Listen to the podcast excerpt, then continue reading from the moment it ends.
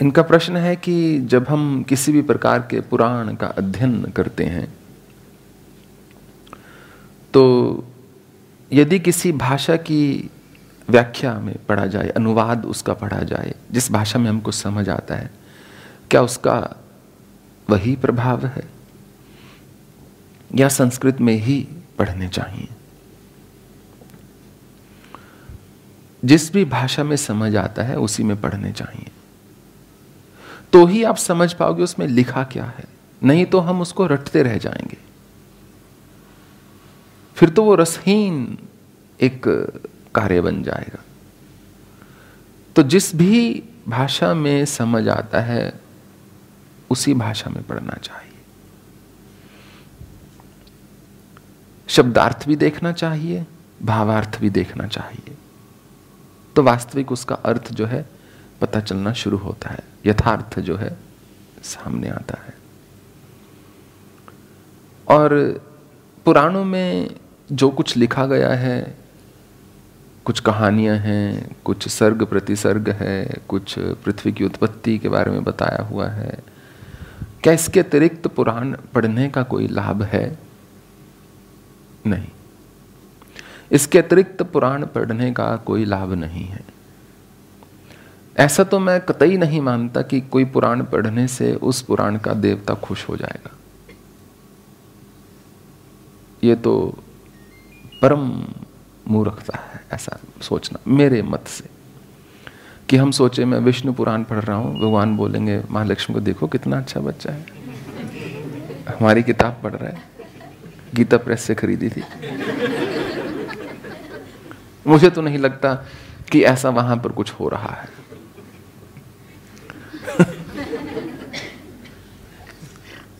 परंतु अनाप शनाप पढ़ने की बजाय किसी भी धर्म के शास्त्र फिर भी श्रेयस्कर है पढ़ने। हम देखिए सारा दिन खबरें पढ़ते रहते हैं, खास करके पुरुष, उनको खबरों से बहुत प्रेम होता है। तो हालांकि बीवी उनकी खबर लेती है इस बात के लिए, पर फिर भी वो खबरें पढ़ना नहीं छोड़ सकते, ना देखना ना पढ़ना। सारा दिन पढ़ते रहते हैं, कुछ कर तो सकते नहीं हम। खबर पड़ी, मोदी ने ऐसा बोल दिया, राहुल गांधी ने वैसा बोल दिया, हम एक मत बना लेंगे, ये व्यक्ति अच्छा है, ये व्यक्ति ठीक नहीं है, इसको ये कार्य करना चाहिए, वो कार्य करना चाहिए। एक पति पत्नी की शादी को 50 साल हो गए और बड़े खुश 50वीं सालगिरह मना रहे थे। तो उनके मित्रों ने पूछा कि रहस्य क्या है, ये संभव नहीं है, कुछ तो अलग किया है, क्या रहस्य कि आप बाहर से नहीं अंदर से मुस्कुरा रहे हैं? तो पति ने कहा, देखो हमारे घर में बड़ा साफ साफ नियम है, जितने भी बड़े बड़े निर्णय हैं वो सारे मैं करूंगा, जितने भी छोटे मोटे काम हैं निर्णय वो ये कर सकती है। तो उसने कहा, मैं नहीं मान सकता। कि तुम्हारी पत्नी इस बात को मान गई? मानना पड़ेगा, मैंने कोई अवचित ही नहीं दिया, दूसरा कुछ विकल्प ही नहीं छोड़ा, हो नहीं सकता, कोई उदाहरण दो तो मैं मानूं। जितने भी बड़े बड़े निर्णय हैं, कौन सी सरकार आएगी केंद्र में, देश के जो जीडीपी है कहाँ जा रही है, और भारतीय सेना को क्या करना चाहिए, फला देश पर आक्रमण करना चाहिए या नहीं, कौन सी अखबार घर में आएगी, किस प्रकार की विचारधारा को हम पढ़ेंगे, ये बड़े बड़े निर्णय मैं लेता। कौन सी गाड़ी लेनी है, कहाँ हमारा घर होना चाहिए, कहाँ हम छुट्टी के लिए जाएंगे, बच्चों के लिए क्या होना चाहिए, छोटे मोटे निर्णय वो लेती है, बड़े बड़े जो है मैं लेता हूँ। तो पुरुष जो है सारा दिन अपना समय बर्बाद करता रहता है, ना उसको कोई पूछे ना उसकी बात को कोई पूछे, वो जाके बेचारा इंटरनेट साइट्स पे कमेंट देता रहेगा। न्यूज़पेपर वेबसाइट्स जो होती हैं सबसे ज़्यादा पुरुष के ही कमेंट्स होते, उन्हीं के होते हैं और किसी के होते ही नहीं। वो एक दूसरे पर चिल्ला रहे होते हैं, तुम कांग्रेस के हो, तुम बीजेपी के हो, तुम फला के हो, तुम just what a useless exercise. ईश्वर कृपा से आज तक मैंने किसी साइट पे कोई कमेंट नहीं छोड़ा है, तो उसके कोई मायने नहीं है। ठीक वैसे ही पुराण जो हैं, जो शास्त्र हैं, वो कम से कम उस वाहियात बातों से तो अच्छे हैं जिनको पढ़ के लगता है समाज भी गिर रहा है, देश भी गिर रहा है, अब कल ही युद्ध होने वाला है, हम सब खत्म हो जाएंगे, पता नहीं कौन से कहाँ से बम फेंक देगा। मतलब व्यक्ति कांपता हुआ सोता है कि जिंदा हूं तो बड़ी कृपा है। जबकि अखबार को तो ऐसी ही खबर छापनी है तो ही कोई पढ़ेगा, और किसी प्रकार की खबर जो है कोई पढ़ना ही नहीं चाहता, उसमें कोई रस ही नहीं है। तो हम क्या पढ़ रहे हैं वो सदा सदा के लिए हमारे मन पर अंकित हो जाता है।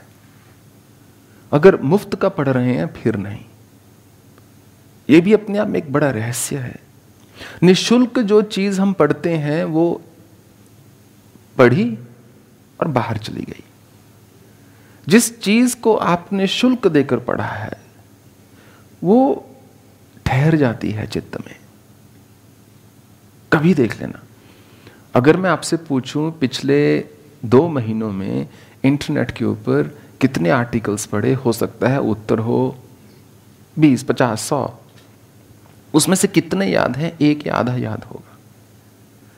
अगर हम पूछें पिछले 3 महीनों में कितनी किताबें पढ़ी, अगर आप बोलेंगे 5 या 6 या 10 या 2, आपको हर किताब का जो एक संदेश है, एक सारांश है, जो याद होगा।